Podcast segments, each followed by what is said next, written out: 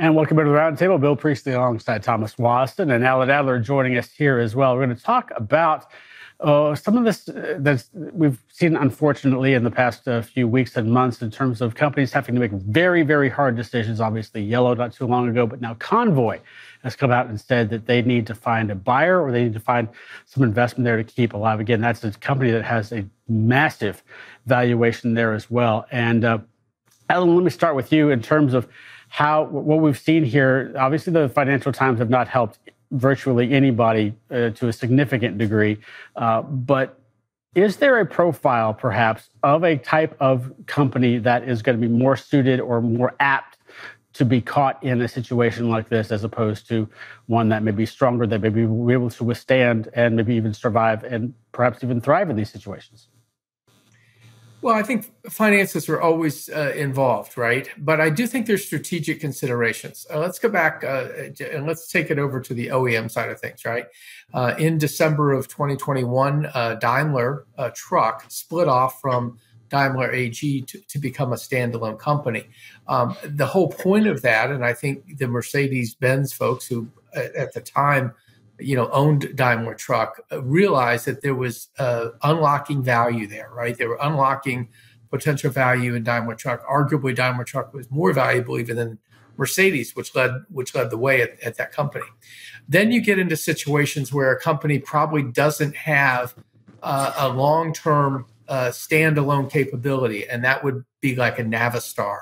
Uh, also in the 21 22 timing they were purchased by Traton Group, which is owned by Volkswagen, and are now a division, uh, you know, of Traton. Um, they they might have been okay, but they didn't have enough money to really invest in the business long term that would have allowed them to to remain a meaningful part of the of the U.S. trucking scene. I think um, they had done a great job of recovering from a really nasty situation in the early teens, you know, over some uh, bad engines uh, and the decision uh, around uh, uh, emissions. But it, it, probably would not have come back fast enough to keep them in in the hunt with some of these other companies. Now they've got a stronger financial parent and you know they're able to stand alone so that's that's a couple of examples and then you can get into newer companies you know convoy i think is still a startup to to most eyes and you know the two companies i just mentioned are not startups but there's a, a raft of them in the startup space in you know transportation mobility yeah, certainly. Obviously, the timing of it didn't exactly help them that much. Uh, Thomas, let me put your MBA to use here in a little bit in terms of how you look at the situation. Uh, obviously, the economic times help very little people, but at the same time, uh, is there a profile perhaps of a company that you're looking at that makes them more susceptible to unfortunately be in the situation that Convoy finds itself in?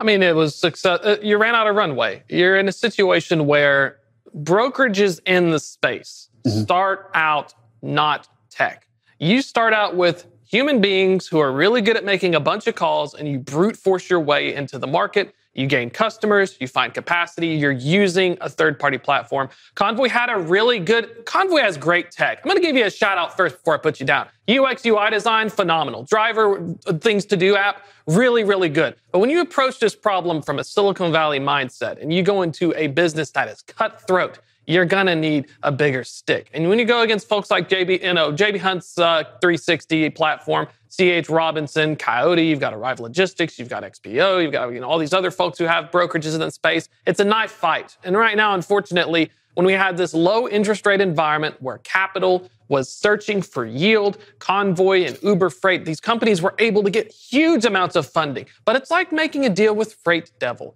$3.8 billion valuation. You want to talk about a, a noose a, a monkey on your back trying to figure that out. They had a Series E.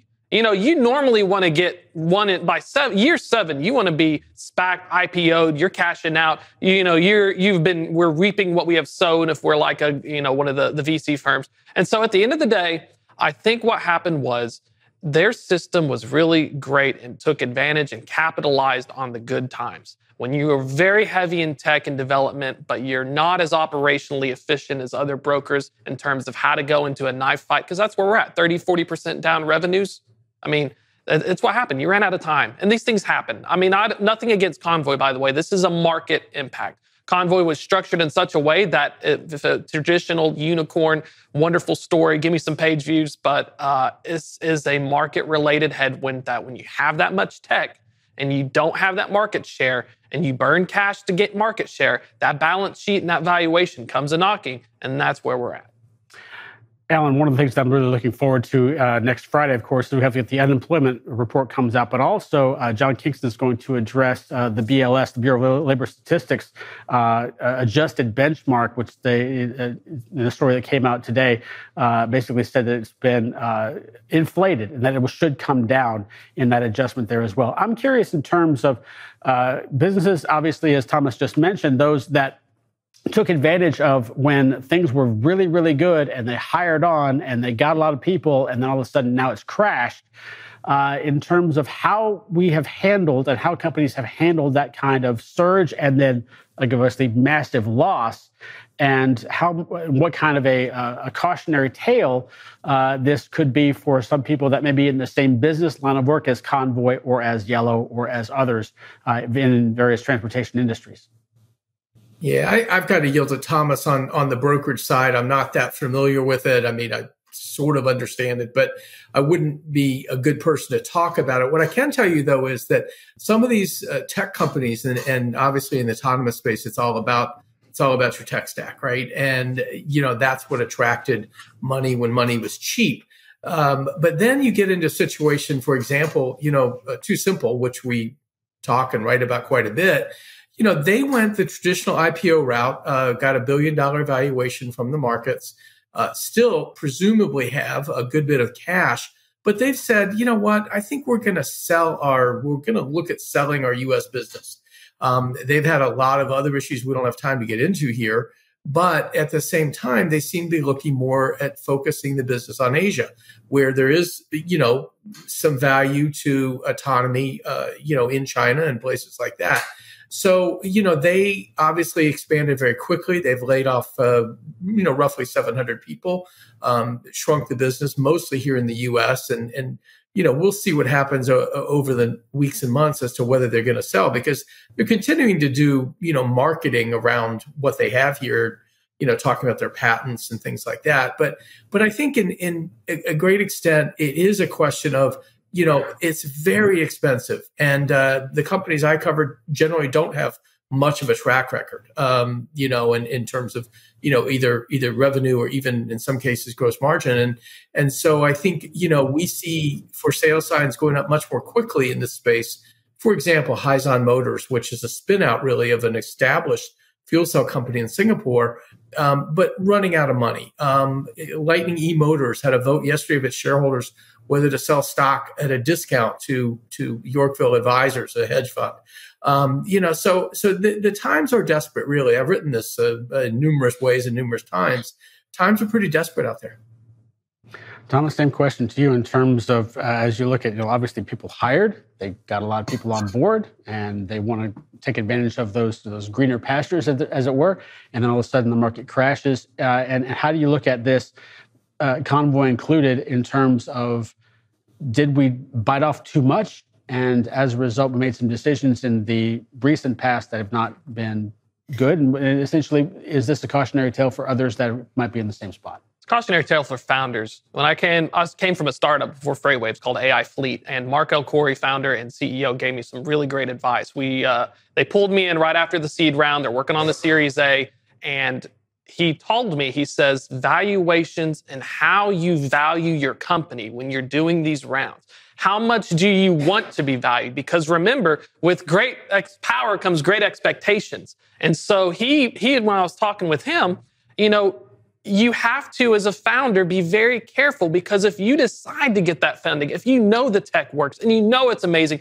you want to become a unicorn, but you have to taper your growth and you have to make sure it's sustainable. And with a situation like Convoy, it's like a Goldilocks. It's like a fairy tale. Nobody wants to come back to reality. You know, we have this tech stack, we have this working, we're getting customers, even though they're really cheap. We're going to build, we're going to make it grow. And you also want to get that payout. So, we have to approach trucking in the space almost like a hardware. Alan Adler has such a great point. The one that's probably going to make it in the trucking Daimler is working with Torc, uh, you know, how they're pairing up. That's a sustainable thing because it's built on expertise and experience. A startup, you don't have that luxury. So the fear is if I get too little evaluation, I lose my buzz. I'm like a rocket trying to reach terminal velocity past series A, B, C, and D. But if I get too much juice, I'm running out before. And, I, and then this is what's happened to Convoy. You're at a series E. You're stalling out, and we have reached terminal velocity. Now, what happens next? This is the cautionary tale. Have they, did the folks who invested in these rounds, will they still make a profit? They may cut their losses.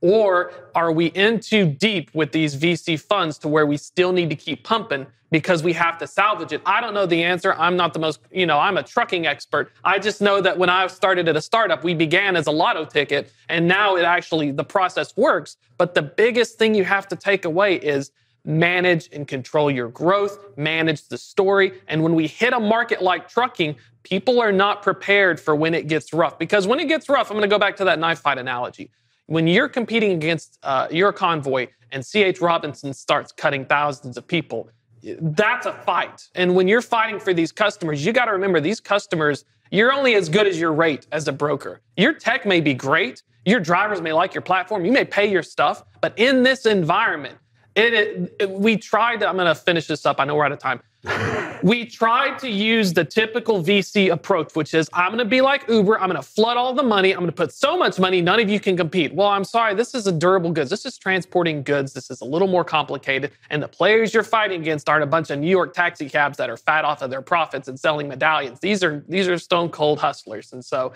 they found out. Same with Uber Freight. I mean, we're going to see movement in the space, but right now it, it's we we couldn't break the atmosphere. Market conditions and gravity held us back. It's definitely a tough situation yeah, to be in There's as well. Go ahead. Just to, to, yeah, real quick. I, I I'm thinking about a company that's shown great patience, has a great tech, and is very quiet. Except it just raised seventy million dollars to keep going or to, to grow. And that's Outrider. They're automating distribution yards, right? They're bringing a real value that very few others are working in and, and, not a lot of competition there. They're attracting money from, you know, from even in a bad environment. And they're doing it because they're patient and they're taking their time. It's got to be something that we got. We all got to take care of, of our own in this particular situation. And obviously, hopefully, we won't see too much more unrest and volatility uh, in the transportation space. Though, of course, forecast for the next six to 12 months, not exactly great there as well. Gentlemen, thanks so much for joining me on this roundtable. We'll take a short break and wrap up this edition of FreightWaves Now after this.